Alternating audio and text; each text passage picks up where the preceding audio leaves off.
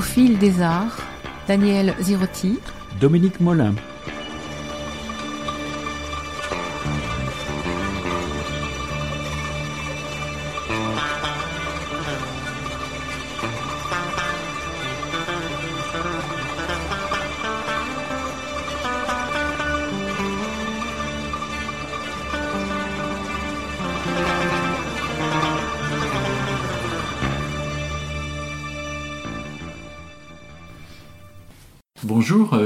Lidawan. Bonjour. Bonjour. Nous vous avions rencontré pour la première fois à l'occasion d'une résidence au Millennium. On vous avait perdu de vue pendant quelque temps et nous sommes donc très heureux de vous retrouver aujourd'hui. Alors, euh, on va commencer par le début. Après votre formation universitaire, vous entrez à l'école de théâtre Premier Acte, qui se définit comme un lieu d'échange et invite les comédiens à prendre conscience de leur image pour exprimer leur originalité. Tout à fait. J'ai suivi la formation professionnalisante de premier acte. Après mes prépas littéraires, je réfléchis quel type de théâtre je veux faire. Il y a plusieurs écoles, il y a plusieurs pédagogies.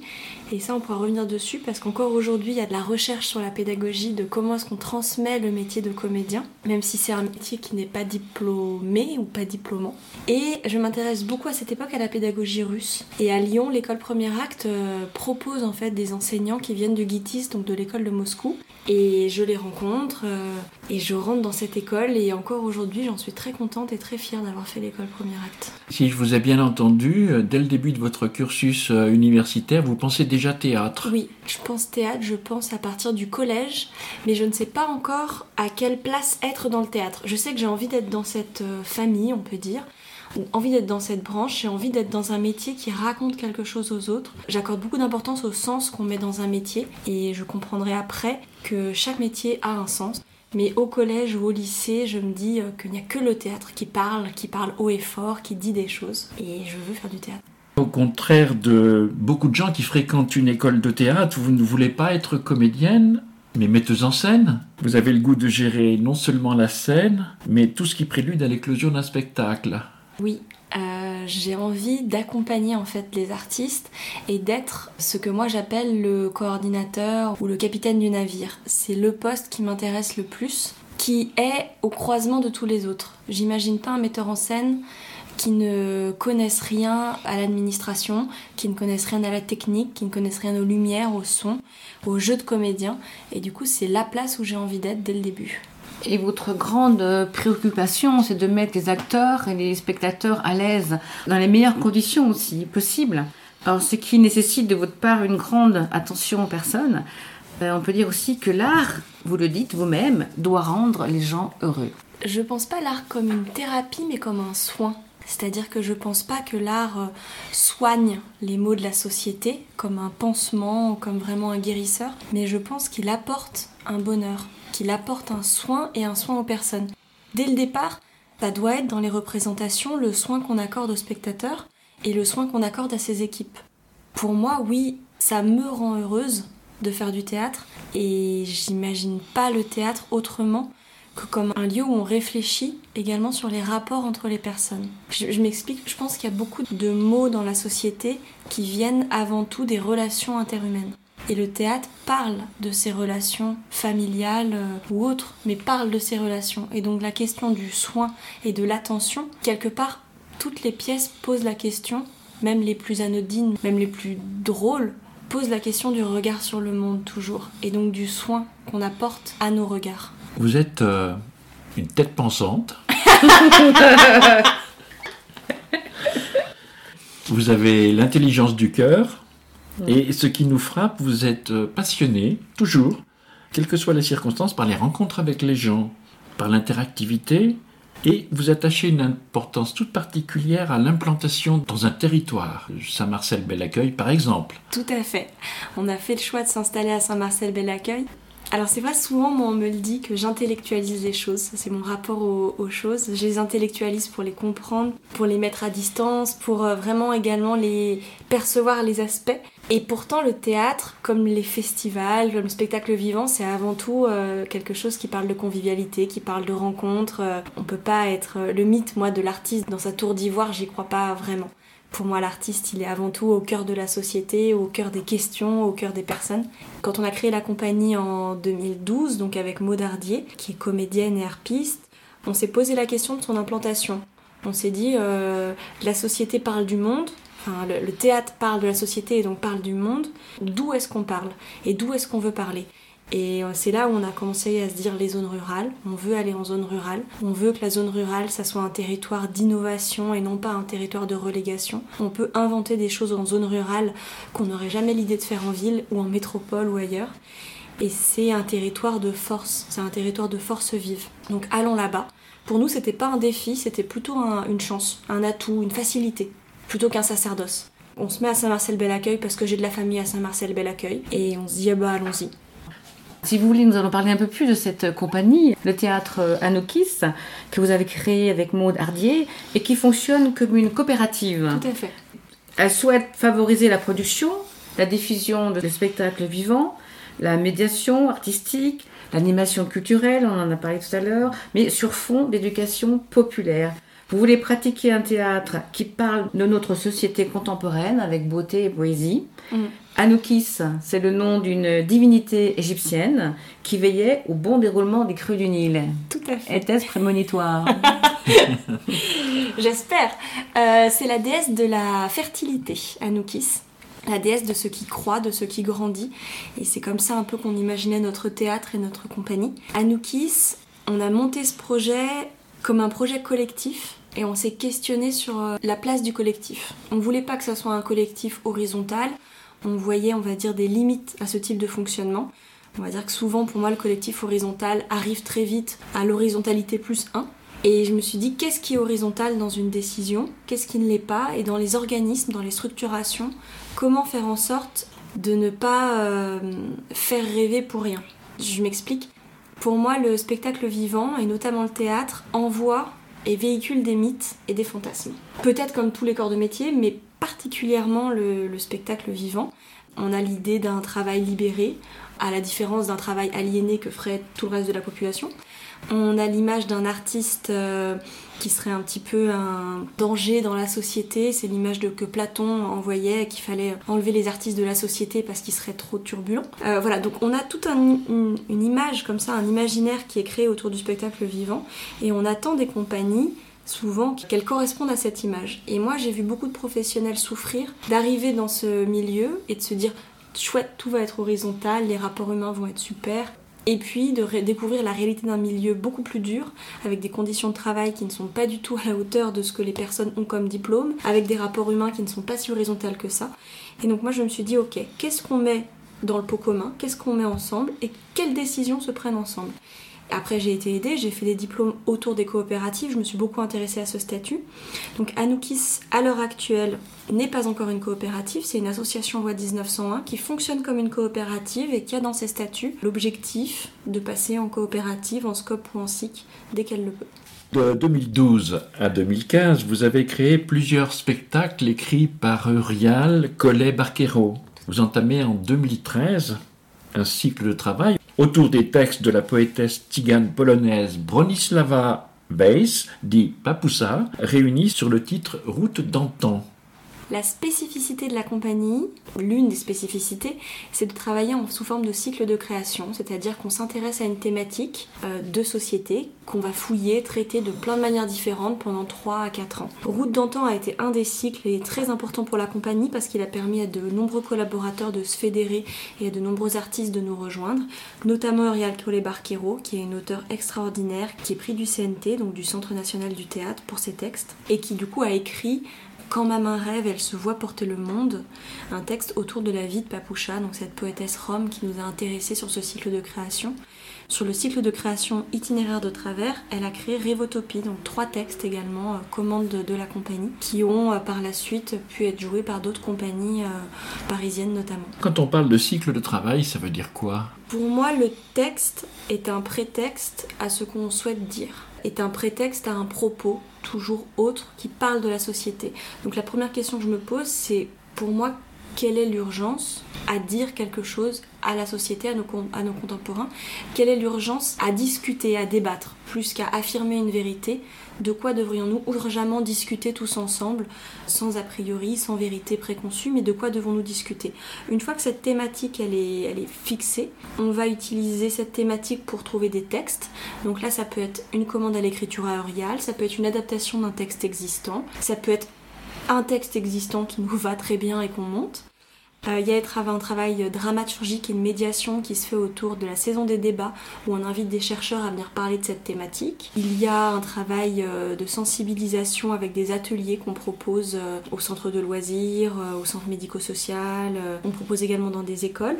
Et puis, euh, il y a tout un volet résidence auquel on tient beaucoup, c'est-à-dire présence des artistes sur le territoire au plus près des habitants. Donc ça peut être, euh, des repas partagés, ça peut être euh, ce qu'on appelait adopteunartiste.com, c'est un réseau d'habitants qui nous héberge. Tout ça forme un cycle de création. C'est foisonnant, parfois les gens s'y perdent, notamment les collectivités publiques qui ne savent plus trop ce qu'on fait. mais nous, on y tient parce que c'est ce qui également nous sert de colonne vertébrale et nous permet d'avoir un sens dans ce qu'on fait. Alors la même année, c'est-à-dire 2013, euh, vous créez Des larmes de sang mm. à partir du livre dans lequel Papoucha raconte l'extermination de son peuple, le peuple tigane. Donc elle est polonaise, mais en fait elle est également tigane, ou elle est les deux. Elle est les deux. Euh, donc dans ce cycle de création Route d'antan, on a créé Des larmes de sang, on a créé Bartalodrome. Des larmes de sang, c'est un long poème écrit par Papoucha. Papouchka, elle a eu une vie assez extraordinaire. Son peuple a subi euh, l'extermination euh, par les nazis, comme d'autres populations montrées du doigt et exterminées par les nazis. Elle a survécu. Elle a souhaité également moderniser, on va dire, euh, la société Zigane en leur disant l'écriture et la lecture est centrale pour marquer l'histoire et pour avoir une trace de qui on est, de qu'est-ce qu'on fait, de quelles sont nos vies. Alors que l'écriture et la lecture étaient euh, punissables dans sa communauté. Elle a donc appris à lire seule, elle s'est battue, elle a été euh, mise au banc de sa communauté par la suite pour avoir écrit et on a fait un procès contre elle en lui disant qu'elle avait relevé les secrets en fait de sa communauté. Ce qu'elle vraiment elle n'a jamais fait dans les textes, mais elle voulait que la population euh, change et aille vers la, lecture, l'écriture. Elle a traversé également le communisme, l'URSS, euh, quand la Pologne est rentrée dans l'Union soviétique, on va dire. Et pareil, sa place a été mal vue par la communauté. Elle a essayé de faire partie des intellectuels, elle a essayé d'amener avec elle euh, tout ce qu'elle avait vécu dans son histoire et elle a essayé que le peuple tzigane ne soit jamais oublié. Maintenant, elle est reconnue, on va dire, post-mortem. Elle est euh, surnommée la poétesse noire parce que bannie et parce que morte mm. loin de sa communauté. Elle parle également beaucoup des femmes. Elle a eu un mariage forcé. Mais son mari l'a toujours soutenue, même quand elle a été bannie, même quand elle a continué à écrire. Elle n'a jamais pu avoir d'enfant. Euh, elle a donc adopté, ce qui a été très mal vu par sa communauté, qui ne l'a jamais considérée comme une femme accomplie, toujours comme une enfant un peu à part. Enfin voilà, et c'est tout ça dont on a voulu parler au travers bah, des rencontres et également de, ce spectacle. 2014, toujours avec cette euh, poétesse, mhm. vous créez un spectacle, Bartalodrome, une invitation au voyage à partir des poèmes et de la correspondance de cette euh, grande écrivaine. Oui, on a travaillé également autour de la musique. Notre idée, c'était de faire un spectacle qui soit pas folklorisant, pour ne pas réduire la culture zigane, on va dire, à euh, oui, un folklore euh, bon pour les mariages et assez sympathique. On voulait vraiment en faire une pièce, une œuvre. Ça c'est étonnant, on m'a souvent dit, on m'a souvent demandé pourquoi est-ce que nous on travaillait autour de Papouchka parce que moi je suis pas zigane, j'ai aucune origine dans cette communauté. Et moi j'ai souvent répondu, il n'y a pas que les Anglais qui montent Shakespeare. Une œuvre doit pouvoir être au-delà de toutes les frontières, de toutes les nationalités, de toutes les communautés. Et c'est pour ça également qu'on a choisi de transposer le travail musical, euh, de faire de la recherche voilà, au travers d'un spectacle qui était donc à la fois musical, avec quatre euh, comédiens musiciens au plateau, et un travail également autour de ces textes.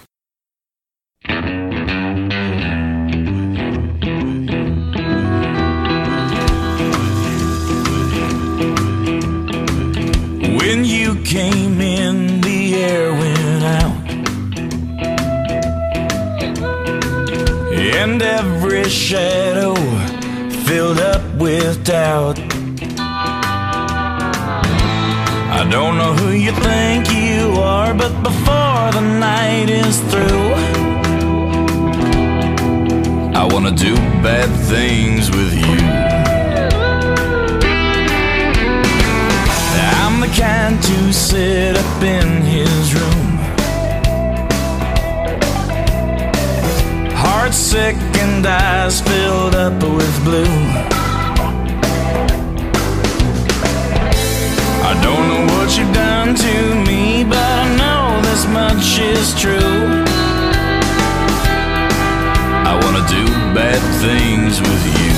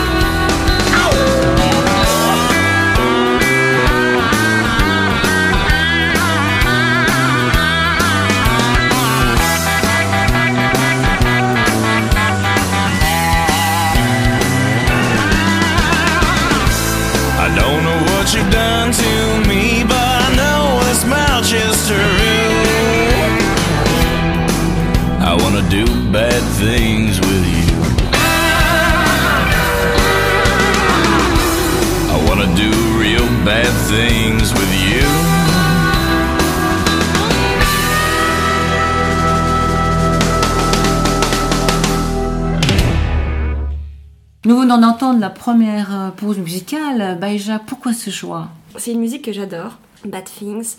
Euh, certains reconnaîtront euh, le générique de True Blood, qui est une série que j'ai trouvée euh, très intéressante, qui parle, voilà, une série américaine.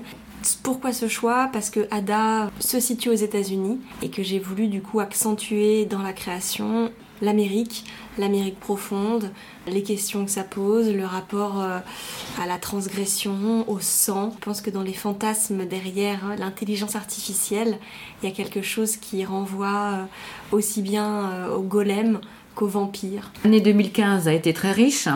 Elle commence par un autre cycle de travail, Oui. itinéraire de travers. Alors autour de cette grande question quand même, qu'est-ce que l'humain? Je, trouvais que cette question de notre humanité était centrale et était un peu mise de côté dans notre société. Euh, je m'explique. Je trouvais qu'on s'interrogeait beaucoup sur euh, est-on heureux, sur le bonheur, euh, sur une injonction au bonheur, sur mais quel genre d'humain nous sommes. Euh, ça, je trouvais qu'on avait moins d'interrogations et ça me peinait un peu. Donc, euh, du coup, on a voulu monter ce cycle qui a été gigantesque pour la compagnie, avec euh, qui a été voilà très ambitieux, avec trois créations, trois commandes à Uriel Collet Barquero autour de cette question de l'humanité. Vaste question autour d'un travail sur le land art où euh, Marie-Pierre Morel Lab a du coup créé des œuvres qui ont été exposées euh, dans un spectacle déambulatoire dans les bois, vers Saint-Chève, vers euh, Salagnon, vers Vénérieux. Avec le sourire, mais en même temps, c'est une question très sérieuse. Vous avez trouvé la réponse à qu'est-ce que l'humain? Non, non, je vais pas trouvé la réponse. Euh, mais je pense que cette question va un peu continuer à me hanter. Je pense que je vais continuer à me la poser au travers d'autres œuvres. J'ai pas encore trouvé de définition de l'humain qui me corresponde à 1000%. Mais encore une fois, je pense que poser la question de quel humain, nous, quelle humanité, quel humain, quels êtres humains nous voulons être, me paraît extrêmement important à l'époque où nous sommes, où, où la question du bonheur euh, prime sur la question de l'humanité. Peut-être une petite partie euh, de la réponse à la question. Euh, il y a aussi en 2015 cette création de Demain, c'est nous. Toujours du Rial, en partenariat avec le collège de Saint-Chef en Dauphiné. Est-ce que ce serait une- une partie de la réponse Ah, le, le futur, oui. L'avenir est, je pense, euh, toujours dans la jeunesse, à condition que la jeunesse regarde la jeunesse suivante en se disant que c'est eux l'avenir. Et je pense que parfois, dans les générations, euh, on a ce passage de flambeau, c'est un peu oublié, et que c'est un peu le danger de toujours se dire que la jeunesse c'est nous, et de ne jamais voir qu'en fait elle nous échappe et l'avenir arrive et c'est tant mieux. Demain c'est nous, ça a été une super création, euh, un moment où, euh, avec notamment les enseignants euh, de Saint-Chef qui ont souhaité monter une option théâtre, et on s'est posé la question de l'auteur, de faire venir une auteure de théâtre, c'était une chance, en tout cas c'est comme ça qu'on l'a vu, et c'est comme ça que les jeunes l'ont vécu aussi. On voulait pas faire un atelier d'écriture, on s'est dit que les jeunes qui voulaient aller faire du théâtre, ils avaient pas envie de se remettre à la table pour écrire, donc on leur a dit bah très bien, vous allez commander une œuvre à une auteure. Donc euh, choisissez vous-même, mettez-vous d'accord ensemble. euh, vous êtes une petite dizaine, quel thème, de quoi vous décidez, qu'est-ce qui est la liberté de l'artiste après, euh, sur quoi vous vous mettez d'accord, quels sont les garde-fous que vous allez mettre pour que l'œuvre voilà, vous convienne. Et Uriel est reparti avant les vacances de Noël avec donc deux thèmes qui leur semblaient centraux, l'enfermement et les zombies. Sur le coup, elle était déprimée quand même, en se disant qu'elle allait écrire sur les zombies. Et en fait, elle a écrit une pièce qui est fantastique parce que les zombies parlent de nous et de nos peurs et de nos craintes. Et je pense qu'ils sont apparus dans la société au moment euh, où il y avait besoin de parler de ces peurs. Alors on est toujours en 2015. C'est aussi l'année de la création du Commando de lutte contre le réchauffement climatique ou CLRC, avec un spectacle déambulatoire, Oui, tout public, inspiré de la bande dessinée Saison Brune de Philippe Scarzoni. Pourquoi ce terme commando plutôt guerrier, belliqueux Tout à fait. C'est un thème ici presque de, guerrieros. Pourquoi? Parce que l'heure nous paraissait grave et qu'on voulait parler avant tout à la jeunesse, avant tout aux jeunes. C'était le CLRC, c'est une commande faite par la Fédération Léo Lagrange pour ces jeunes. Et on s'est dit, dans quoi est-ce qu'ils ont envie de, de s'embarquer? Et moi, je me suis rappelée au collège, je jouais beaucoup aux jeux vidéo.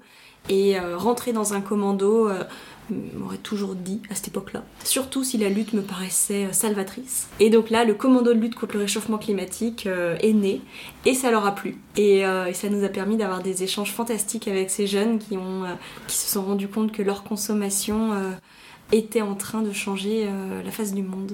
Oui, alors, quel est exactement l'objectif du commando Vous voulez impliquer... Non, vous voulez pas impliquer, vous voulez amener le public à réfléchir, Mhm. à réfléchir sur des thématiques plutôt scientifiques. Et comment est-ce que vous vous y prenez pour... euh, il faut les alimenter, ces thématiques, et vous êtes obligé de vous documenter, entre guillemets.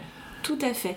Alors il faut savoir qu'avant chaque création, au travers de la saison des débats et d'autres rencontres, il y a un gros travail dramaturgique qui est toujours fait par la compagnie pour avoir une base, on va dire, de réflexion scientifique sur le sujet, pour savoir les chercheurs où est-ce qu'ils en sont de ce domaine, qu'est-ce qu'ils ont fait, qu'est-ce qu'ils ont écrit. Je suis toujours euh, étonnée de voir euh, pour moi, l'artiste reste, doit rester, c'est peut-être une vision un peu vieillotte, un fleuron euh, de la culture et de la culture générale. Et donc doit s'intéresser à l'ensemble des sujets et chercher toujours à améliorer, euh, ne pas être un expert, mais chercher à, connaître tous ces sujets, qu'ils ne soient pas étrangers. C'est pour ça qu'on a mis par exemple dans la compagnie euh, comme axe art et sciences.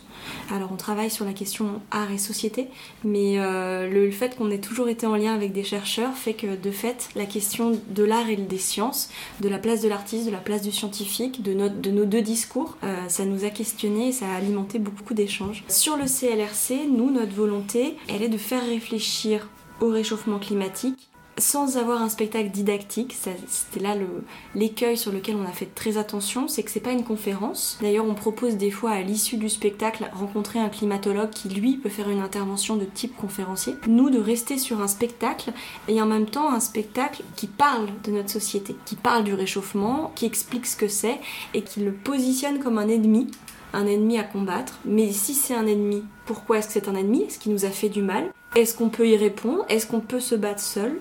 Comment est-ce qu'on peut se battre Voilà. Alors, est-ce que vous avez l'impression que le public à qui s'adressent ces spectacles a suffisamment pris conscience de l'importance de ces enjeux climatiques et aussi de l'urgence qu'il y a à être acteur du changement?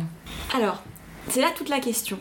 La première, c'est comment faire en sorte pour ne pas s'adresser à un public qui est déjà convaincu de l'importance des enjeux climatiques? Là, en créant un spectacle tout public et notamment jeune public, on touche des personnes qui sont déjà des acteurs de la société, qui sont déjà des consommateurs et dont l'esprit critique a besoin d'être alimenté. La deuxième question, c'est comment faire en sorte dans le spectacle qu'on ne soit pas donneur de leçons, parce que si quelqu'un voit le spectacle et est un peu sceptique, nous dirons, sur la question du réchauffement climatique, à partir du moment où on lui donne une leçon, tous les verrous se ferment et euh, il attend la fin du spectacle et il n'entend pas ce qu'on dit. Donc nous, dans le spectacle, le parti pris, c'est de poser des questions et de faire en sorte, avec humour ou ironie, que chacun les entende et que ce n'y ait pas, on va dire, euh, une, une affirmation dogmatique, mais qu'il y ait des questions qu'on soulève de cette urgence.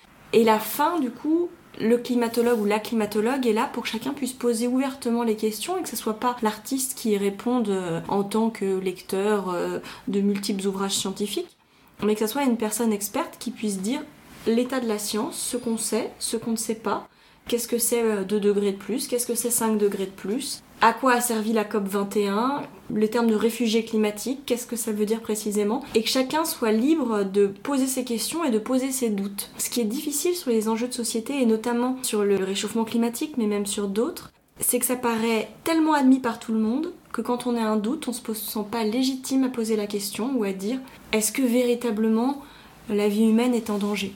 Est-ce que plus 5 degrés, c'est vraiment si grave que ça? Et nous, avec le spectacle, on espère faire une forme qui fasse en sorte que chacun s'approprie le sujet, se dise d'accord, c'est important, donc je dois poser mes questions et je dois me faire mon avis. Est-ce que ce type de, de théâtre que vous aimez pratiquer, est-ce qu'il n'y a pas euh, un éventuel danger de théâtre euh, militant? C'est une vraie question. On l'a déjà posée. Est-ce que c'est un danger en même temps? C'est une vraie question. Alors, euh, la réponse qu'on a, nous, je dis nous parce que dans la compagnie on est plusieurs et on milite pas tous, euh, la vraie question c'est le théâtre politique pour nous. Nous, on se définit comme faisant un théâtre politique qui pose des questions à la société, au corps politique, à la chose publique. On serait un théâtre militant si à la fin du spectacle, on leur donnait soit une carte politique, soit un bulletin d'adhésion, soit euh, Des tracts soit des tracts, voilà, soit ce qu'ils doivent penser. À la fin du spectacle, on leur dit pas ce qu'ils doivent penser.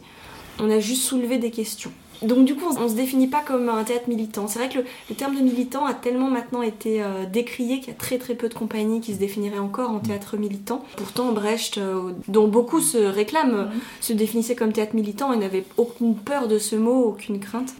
Oui, les, les temps ont changé. Oui, c'était une, une autre époque. Tout à fait, les temps ont beaucoup changé. Passons, si vous voulez bien, à un autre aspect de votre activité. Vous donnez des cours de théâtre sur fond d'improvisation à des élèves allophones confrontés à la difficulté de s'approprier la langue française.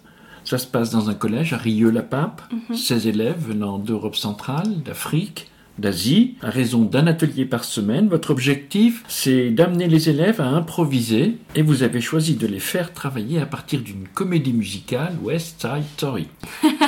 Tout à fait. Alors là, on est plusieurs sur cet atelier euh, qui m'a été confié euh, par la compagnie qui s'appelle La fille du pêcheur sur Rieux-la-Pape. Je trouve que l'enseignante qui encadre ces ateliers a également beaucoup de mérite parce qu'elle a tout de suite vu et compris comment le théâtre, au travers de la langue, pouvait être un outil pour s'approprier euh, et oser parler et oser communiquer et ne pas faire de la langue un frein ou un sujet de honte.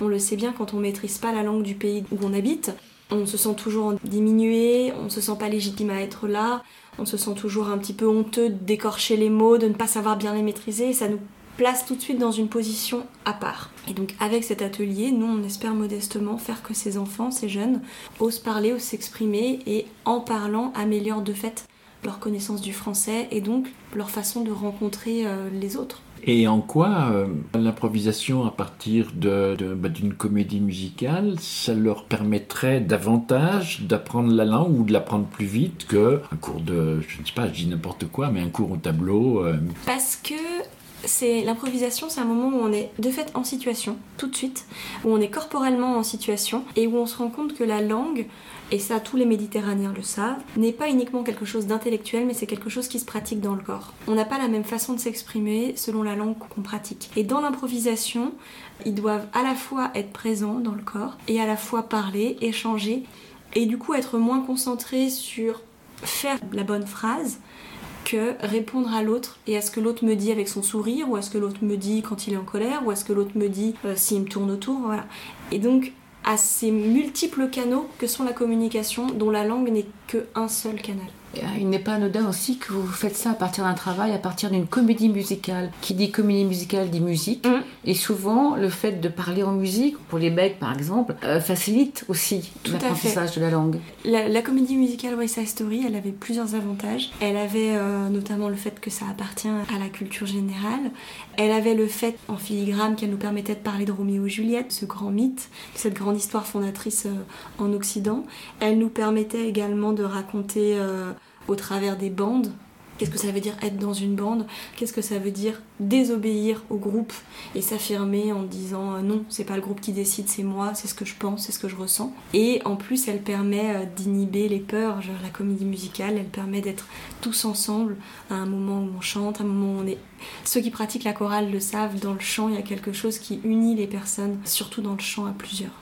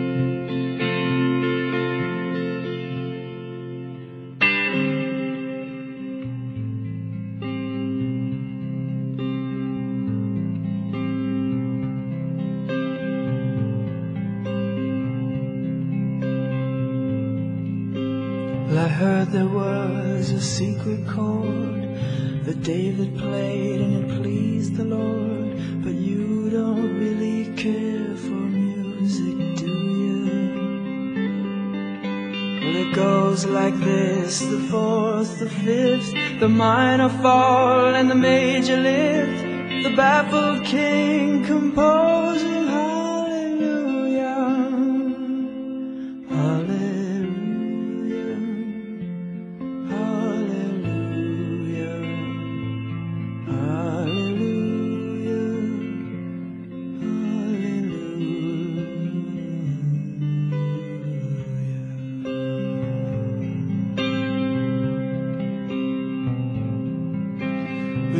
faith was strong, but you needed proof. You saw her bathing on the roof, her beauty and the moonlight overthrew you. And she tied you to her kitchen chair, and she broke your throne, and she cut your hair, and from your lips she drew the hallelujah.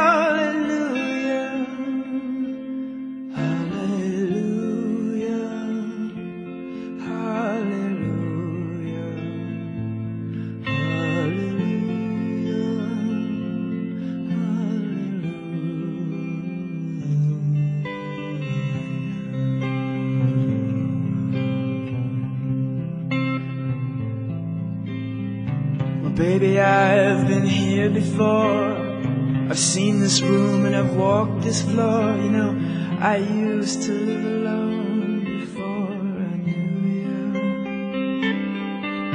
And I've seen your flag on the marble arch. And love is not a victory march. It's a cold it's a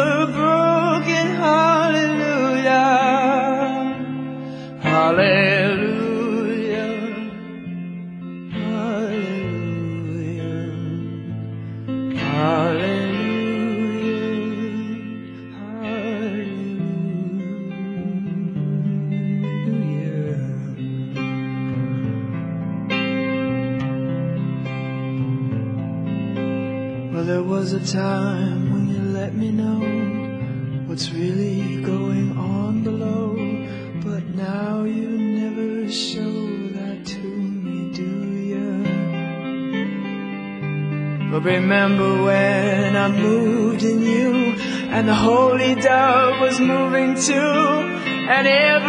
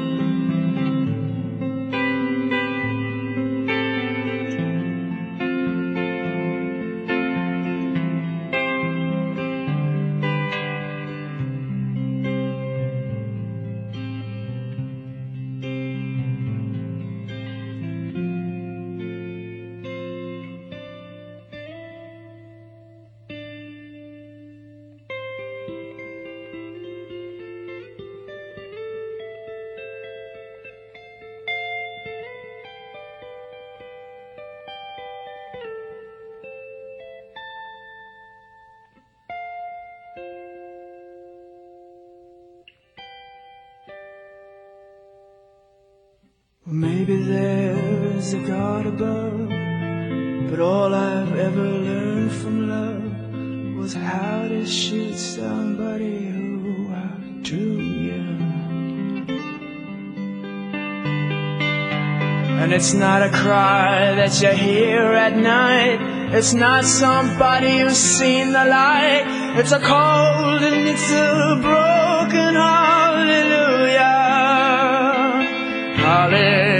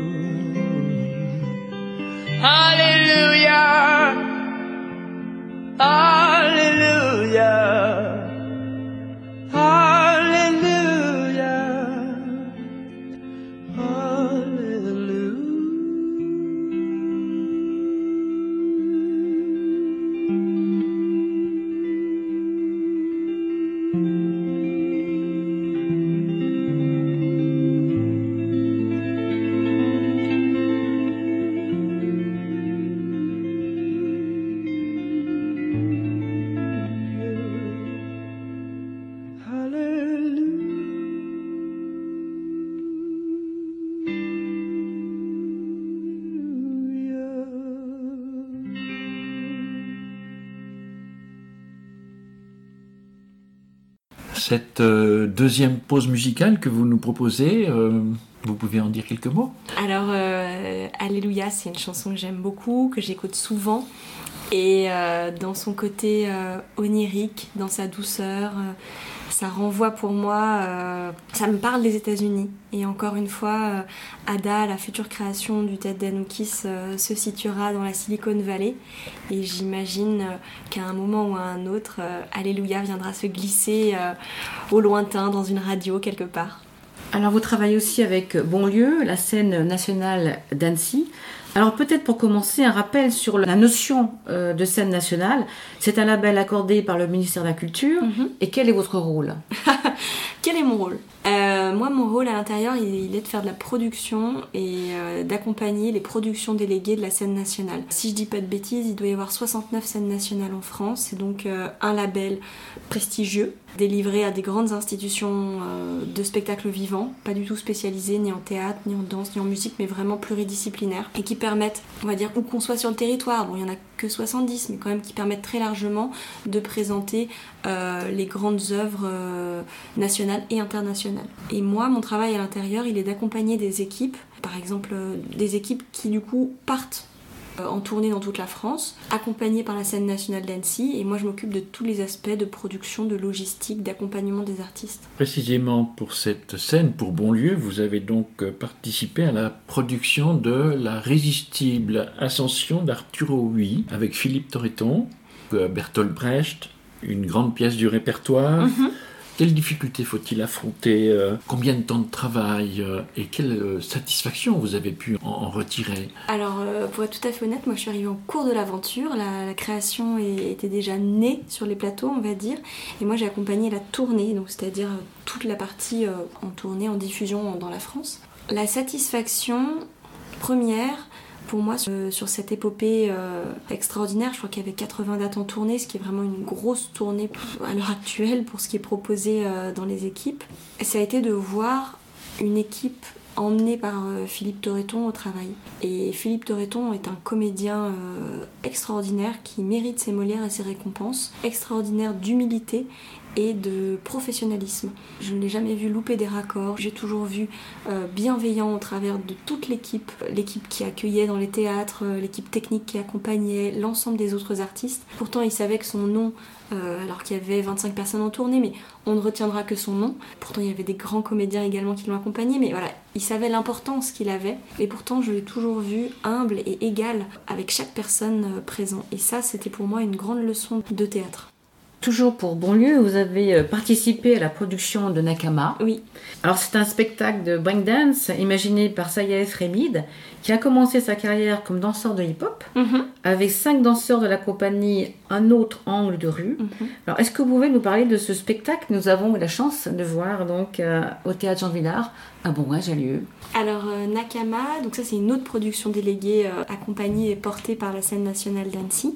On est sur un travail autour euh, du Japon et euh, du hip-hop français, sur cette rencontre de culture. L'objectif était d'emmener le, hip-hop au-delà de tout le travail de performance et de l'amener vers quelque chose de plus collaboratif, de plus doux. Euh, souvent quand on imagine le hip-hop, les premières images qu'on voit c'est de la performance et c'est des battles où on s'affronte un à un et où on montre chacun ce qu'on peut faire. Là, on est sur un travail beaucoup plus doux, beaucoup plus collaboratif, avec euh, un travail également au niveau de la création musicale d'Alexandre Castin, qui est, euh, un grand créateur musical, avec aux lumières euh, Patrick Kuna. C'est un travail différent qui sort le hip-hop un petit peu de l'image, oui, performative, vraiment frontale, pour l'amener vers quelque chose d'autre.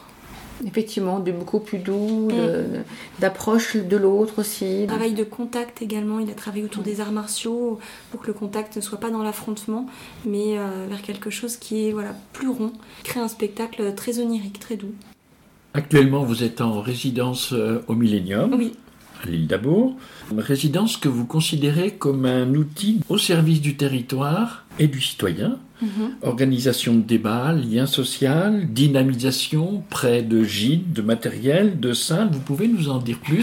On est toujours euh, très content de revenir au Millennium. Le Millennium euh, nous avait choisi pour être artiste associé sur le travail autour de Route d'antan et de la poétesse Papouchka. Et là, du coup, ils nous refont confiance sur un nouveau cycle de création qui s'appelle euh, Souriez, vous êtes bien géré. Et euh, avec la création de Ada qui va bientôt voir le jour en 2020. Nous, le- la résidence, on a toujours venu en disant voilà, une résidence, ce n'est pas une liste de coûts, de charges pour une structure, en hébergement, en repas, en, tout. C'est un plus pour un territoire. Donc comment créer des liens, comment créer un rapport aux habitants, comment créer des échanges. Et le Millennium et l'ensemble de l'équipe a toujours été euh, réactive et ouverte à toutes ces propositions. Ça nous a permis du coup bah, de créer des débats et d'en refaire pour la saison prochaine autour notamment de l'intelligence artificielle ou du Darknet qui aura lieu la saison prochaine, qui nous a permis également de créer des liens avec les écoles primaires, euh, des ateliers, des repas, enfin voilà. Le Millennium a toujours été un partenaire et on, on compte beaucoup sur lui et on le remercie. Alors justement, en parlant de ce futur projet, vous avez réalisé en octobre 17 une vidéo qui Mm. s'intitule Capsule drone, avec l'intervention de trois comédiens, où la danse se confronte à l'univers de la bidouille en tout genre, autour donc de ce projet qui s'intitule Ada, à partir d'un roman d'Antoine Bello. Oui, ce sera la prochaine création de la compagnie.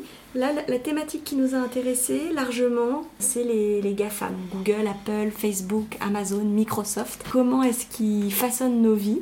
Comment est-ce qu'ils ont changé notre rapport au monde? Comment est-ce qu'ils créent des nouveaux fantasmes dans la société, ce qu'on appelle les big data? Donc euh, on a beaucoup lu autour de ça, notamment un ouvrage qui s'appelle L'homme nu, qui est assez intéressant sur les liens de ces big data avec les institutions et les États. Et dans nos multiples recherches, moi je suis tombée sur Ada, qui est un texte d'Antoine Bello, un roman, qui est un polar, qui m'a beaucoup intéressée, euh, qui est donc un polar sur la disparition d'une intelligence artificielle qui s'appelle Ada, qui, était dans la Silicon Valley, euh, développée par une grosse boîte. Et Ada disparaît, est-ce qu'elle a été volée, est-ce qu'elle s'est enfuie, on ne sait pas. Ils appellent un policier, Frank Logan, qui arrive, qui va enquêter, et qui va découvrir plusieurs choses, notamment, je ne vous dis pas tout, mais que Ada était programmée pour écrire un roman à l'eau de rose. Et là, toute la question en filigrane se pose, est-ce que la créativité est le propre de l'être humain? Ou est-ce que dans 20-30 ans, des robots, hein, ce sont des robots, les IA, pourront eux-mêmes créer Et est-ce qu'ils pourront avoir une part de créativité?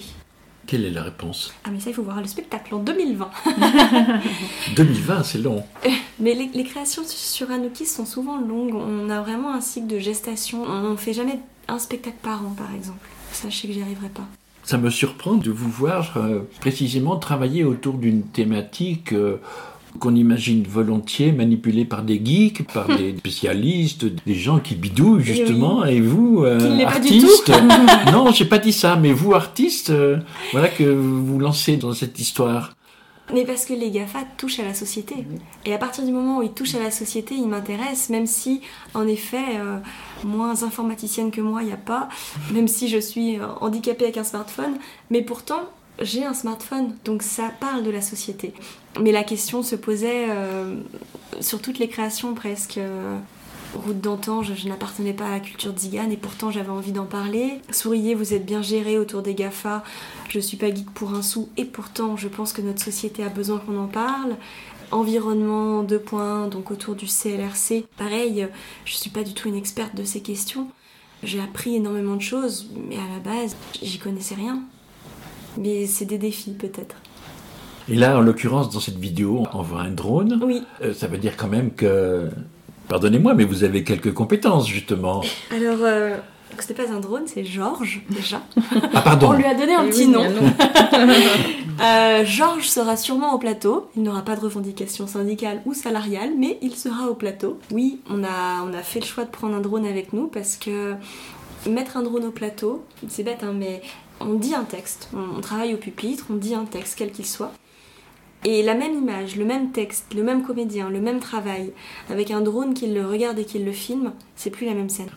On ne ressent plus la même chose dans le public, on voit autre chose. Et donc ce rapport euh, au travers du drone, c'est bien sûr la surveillance qui est questionnée, c'est également euh, le rapport euh, maladif qu'on a nous-mêmes avec nos propres vidéos, combien de jeunes se prennent en photo, font des films sur eux, mettent en scène en fait leur vie, leur corps même pour certains ou certaines. Et donc ce rapport à l'image au travers du drone me paraissait être l'outil essentiel dans ce futur spectacle et devait être présent.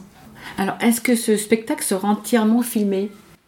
Entièrement filmé par le par drone. Non. Non Non, il sera pas euh, tout le temps là. Euh, je pense qu'il sera là sur différents moments. Pour l'instant, on est en train également de réfléchir avec euh, un créateur numérique euh, sur la place du numérique, sur la place des vidéos. Est-ce qu'il y aura par exemple un casque de réalité virtuelle au plateau? Est-ce qu'il y aura un univers virtuel et un univers réel? Comment créer des endroits oniriques avec tous ces nouveaux outils Comment faire en sorte que le drone ne soit pas juste un gadget, Un accessoire. voilà, un Mhm. accessoire, euh, mais qu'il soit euh, un marqueur de notre société et, et un indicateur. Voilà, Euh, comment faire en sorte que le drone ne soit pas là pour éblouir et pour faire des photos un peu sensationnelles, mais qu'il soit là pour nous faire réfléchir. C'est plutôt ça. Vous évoquez le côté de la réflexion, euh, du rôle de, entre guillemets, de tous ces engins Mm. sur la société, mais est-ce qu'il n'y a pas en même temps sous-jacente une réflexion sur le théâtre? Est-ce que le théâtre, dans lequel fait irruption le drone, est-ce qu'il va pas changer de nature? Est-ce qu'il Mm. va pas être dérangé? Est-ce qu'il va pas être autre chose? Vous êtes aux confins finalement de votre art. Je pense que le numérique interroge le confin du théâtre. Et je pense que ça doit l'interroger, l'interroger même plus profondément. Récemment, je faisais un stage avec euh, Bob Villette, qui est un comédien, metteur en scène et pédagogue à Rouen, et qui disait, je trouve très justement, si le théâtre doit montrer la réalité, dans ce cas-là, il faut faire du cinéma. Le cinéma le fera toujours mieux que nous. Le cinéma a des moyens qu'on n'a pas et il permettra des zooms, il permettra de plonger dans l'émotion, etc. Donc allons au cinéma.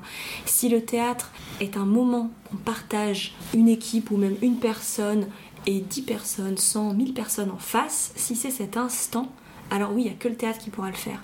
Et cet instant vécu en commun, comment est-ce qu'on le soigne? J'en reviens aux soins, mais comment est-ce qu'on le préserve et comment est-ce qu'on le met en valeur? Et le numérique, je pense, il y a des créateurs, même des metteurs en scène, qui sont dans des collectifs numériques et qui du coup peu à peu font presque disparaître le comédien au profit d'installations numériques qui sont, euh, moi je trouve très intéressantes, mais qui ne sont pas du théâtre. Et donc encore une fois, c'est- un danger. Que quand on part euh, dans cette aventure, on se dit est-ce qu'on va pas aller trop loin?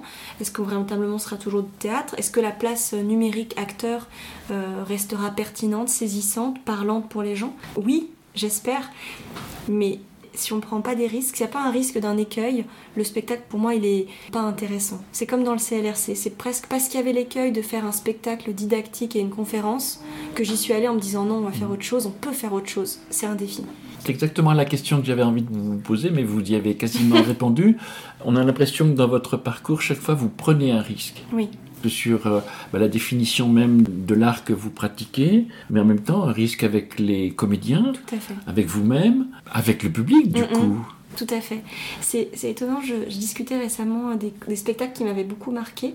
Et en spectacle de danse, il y avait un spectacle qui s'appelait Risque Zéro, d'une compagnie, je crois, les Galapia. J'espère ne pas dire de bêtises, mais je crois que c'était les Galapia. Une jeune compagnie de cirque que j'avais vue au Subsistance et qui, tout le long du spectacle, parlait de la notion de risque avec les moyens des circassiens et nous rappelait que le risque zéro n'existait pas et que souvent au cirque, on s'imaginait que les numéros étaient répétés et donc qu'il n'y avait pas de risque, mais qu'on se faisait peur en ayant semblant presque d'avoir peur. Et tout leur spectacle était du un peu décalé avec des numéros où en effet on se rendait bien compte qu'ils n'étaient pas complètement maîtrisés quand même. Et moi, ça m'a beaucoup questionné sur le risque. Et en effet, je me suis dit, le théâtre, l'art vivant, là c'était du cirque, mais l'art vivant, c'est un espace où il faut prendre un risque. C'est confortable? Non. Mais la place la plus difficile, ça reste la place au plateau. Moi, je fais de la mise en scène, donc j'ai une place qui est quand même, je dois l'admettre, plus confortable. Bah, je vais revenir sur la vidéo. Est-ce que vous n'auriez pas envie d'être vidéaste entre la- le théâtre et le cinéma, par exemple? Est-ce que c'est, le, le cinéma serait un domaine dans lequel vous voudriez aller aussi ou pas? Là, vous parlez de, de rêve, euh, de rêve d'enfant presque. Le théâtre, c'est là où je me sens, euh, je me sens bien. En même temps, il y a des œuvres que je lis et je sais qu- qu'ils ne peuvent aller qu'au cinéma. Qui, pour moi, qui ne pourraient aller au, cinéma et qui mériteraient d'être au cinéma. Je pense notamment euh, aux Passagers du vent. Euh, c'est donc une série de cinq bandes dessinées. C'est Bourgeon du coup qui les a dessinées et écrites, qui sont du coup une épopée fantastique qui parle de la, la traite des Noirs, du commerce triangulaire et au-delà qui a une aventure humaine très forte autour du personnage d'Isabeau, un personnage féminin très intéressant j'ai trouvé. Pour moi cette œuvre, quand je l'ai lue jeune et que je l'ai relue souvent, je me suis toujours dit elle mériterait un jour d'aller au cinéma. Et si j'en avais euh, les moyens, l'ambition, la force, le réseau, euh, oui j'aimerais emmener certaines œuvres au cinéma. Mais c'est pas les mêmes.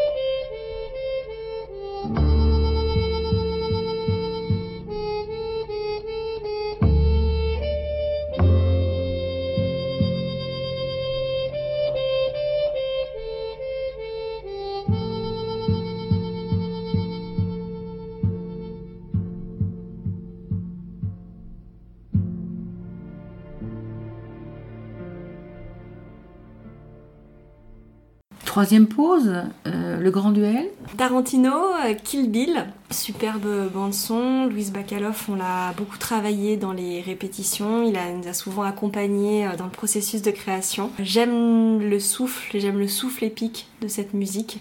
J'aime son rythme. Tarantino, je trouve que c'est un réalisateur qui ose esthétiquement, qui ose des choses au cinéma.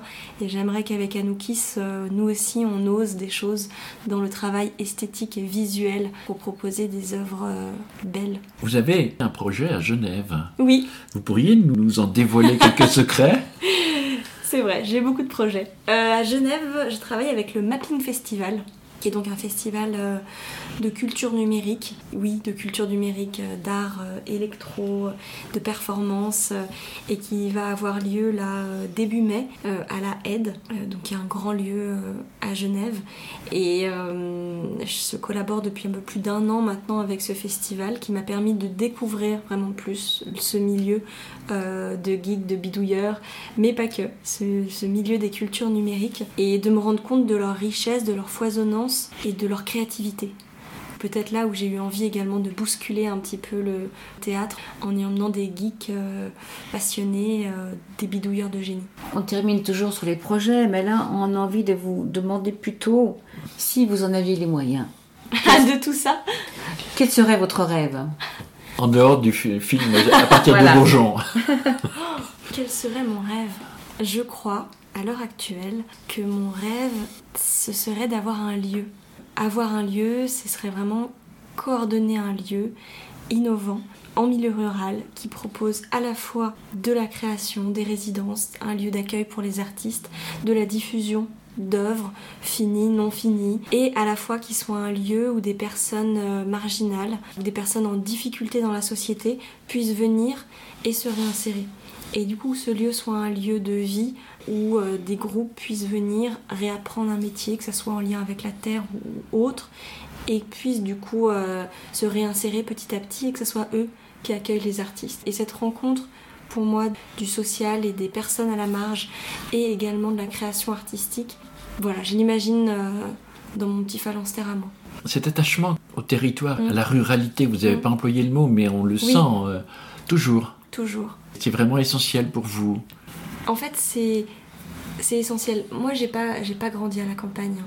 mais dans la société que je vois, j'ai l'impression qu'on est en train euh, de maltraiter les campagnes. Et c'est pour ça que j'ai envie d'aller travailler à la campagne. C'est pour ça que j'ai envie d'installer et de, rappeler que la campagne n'est pas en voie de disparition, ne le sera jamais, et que la campagne est centrale dans la vie, et que c'est plutôt les liens campagne-ville qui sont à réinventer plutôt qu'une domination des métropoles sur des territoires euh, à la marge. C'est pour ça que du coup j'attache beaucoup d'importance à la ruralité parce que je vois dans, dans notre société qu'on est en train de l'abîmer.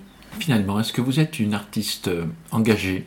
Est-ce que je suis une artiste engagée? La vraie question serait est-ce qu'on peut être un artiste et ne pas être engagé? C'est ça la question que je me pose. À partir du moment où on définit l'engagement, je pense que tous les artistes sont engagés dans leur temps.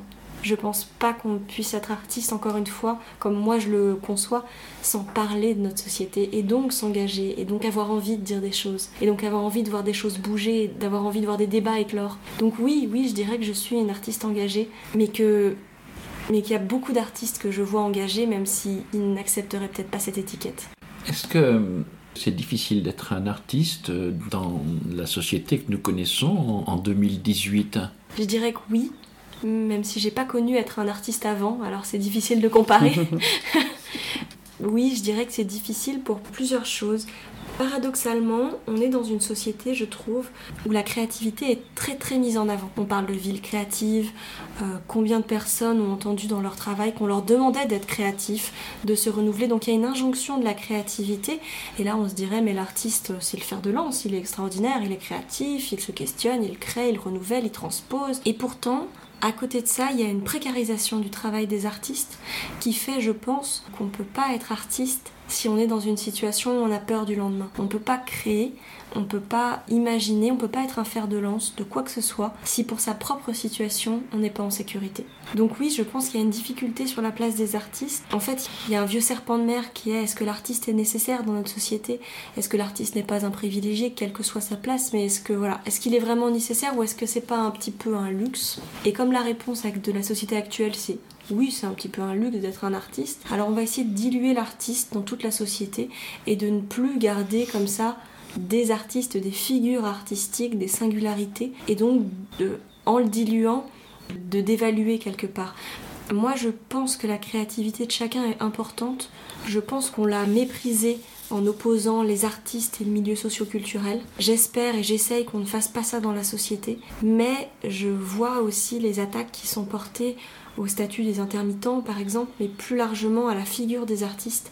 Et c'est là où je me dis oui, c'est difficile d'être un artiste aujourd'hui. Mais c'est un beau métier. Mais c'est un beau métier. Je pense en fait que c'est un métier je pense que même toutes les personnes qui critiquent les intermittents ou les artistes ou n'importe savent au fond d'eux qu'il n'est pas de société sans artistes, que c'est pas possible, que la personne qui questionne la société est autant nécessaire que la personne qui fait la société. Parce qu'elle est là sur un regard qui permet à chacun de se rappeler qu'on est humain et qu'on n'est pas que producteur ou consommateur ou citoyen, qu'on est également profondément humain. Et donc que ce qui nous définit a besoin d'être questionné. Je crois qu'on va rester là-dessus. Oui, alors peut-être quand même pour, euh, pour vous suivre dans tous ces projets, comment on fait? Quelle adresse? Alors, pour nous suivre, nous avons euh, bien sûr une page Facebook euh, au nom du théâtre d'Anoukis. Nous avons un site, nous avons une newsletter, nous avons tous les moyens de communication euh, modernes. Euh, mais la meilleure façon, c'est encore de venir nous rencontrer. Et le 20 avril, nous nous produisons à l'île d'Abo, donc au centre Michel Colucci à l'île d'Abo, grâce au Millennium. Et c'est donc possible de venir voir à 17h, 17h30 ou 18h le commando de lutte contre le réchauffement climatique. Nous irons Oui, rendez-vous est pris. Merci Baïja Lidawan. Merci à vous. Merci, Merci beaucoup.